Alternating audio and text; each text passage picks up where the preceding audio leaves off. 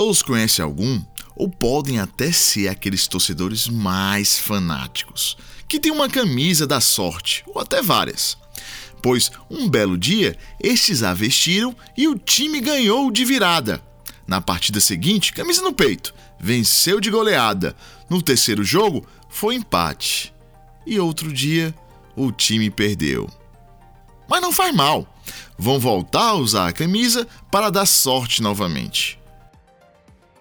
É assim que nasce um padrão supersticioso, ignorando que os elementos que o compõem sejam verdadeiros ou não.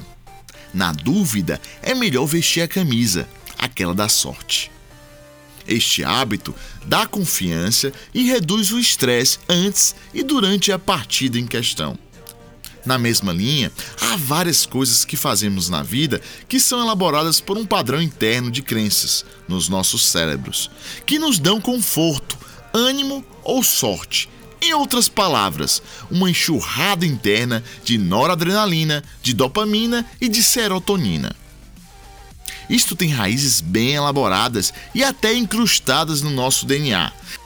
Imagina um homonídeo andando há milhares de anos na África e este observa um barulho estranho nas savanas. Se não acreditar que possa existir um predador dentro das folhagens e não pensar que foi apenas o vento, este pode ser morto, extinto. Por isto, é por meio da nossa capacidade de sobrevivência que acreditamos no além, que existe algo superior que nos conforta, ou até que nos dá medo.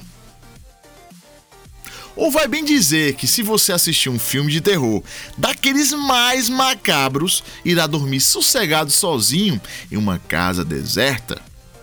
Como dizia Albert Einstein, a ciência sem as crenças ou religiões é manca.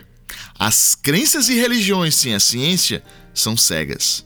E porventura, se o time marcou um gol aos 45 minutos do segundo tempo, foi porque você colocou a camisa da sorte. Se perdeu, é porque era para ser. Ciência do povo.